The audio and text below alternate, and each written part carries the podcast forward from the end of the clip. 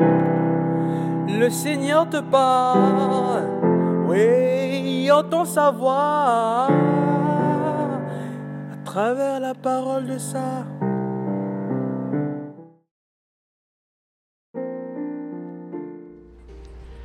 Bien-aimés dans le Christ, l'invitation chrétienne à attendre la venue du Sauveur comme un voleur dérange généralement ceux et celles qui ont tendance à avoir le contrôle sur les choses et sur les événements.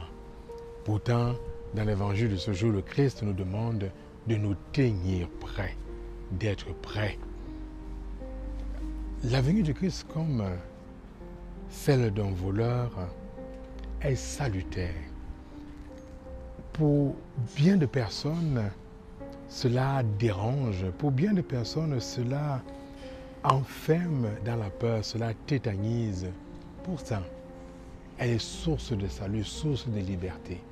Ainsi, on voit donc la différence entre un élève, par exemple, qui étudie parce qu'il a une date connue des examens et l'élève qui va étudier parce qu'il a soif de connaissances et d'être prêt. De la même façon, il y a une différence entre une personne qui va au travail, fait son travail consciencieusement, et avec celui qui fait son travail parce qu'il voit le patron ou le supérieur, le superviseur arriver.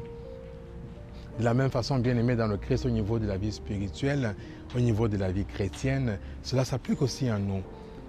Quand nous prions, parce que pour nous c'est une nourriture, parce que pour nous c'est une respiration, ou plutôt nous prions parce que nous avons peur de ce qui nous attend, parce que on se dit est-ce qu'on va être pris aux côtés du Père ou est-ce qu'on va être jugé? Bien aimé dans le Christ, la venue du Seigneur comme un voleur, c'est une invitation à être prêt, non pas à demeurer dans la peur, mais à demeurer dans une attente joyeuse et dans l'espérance.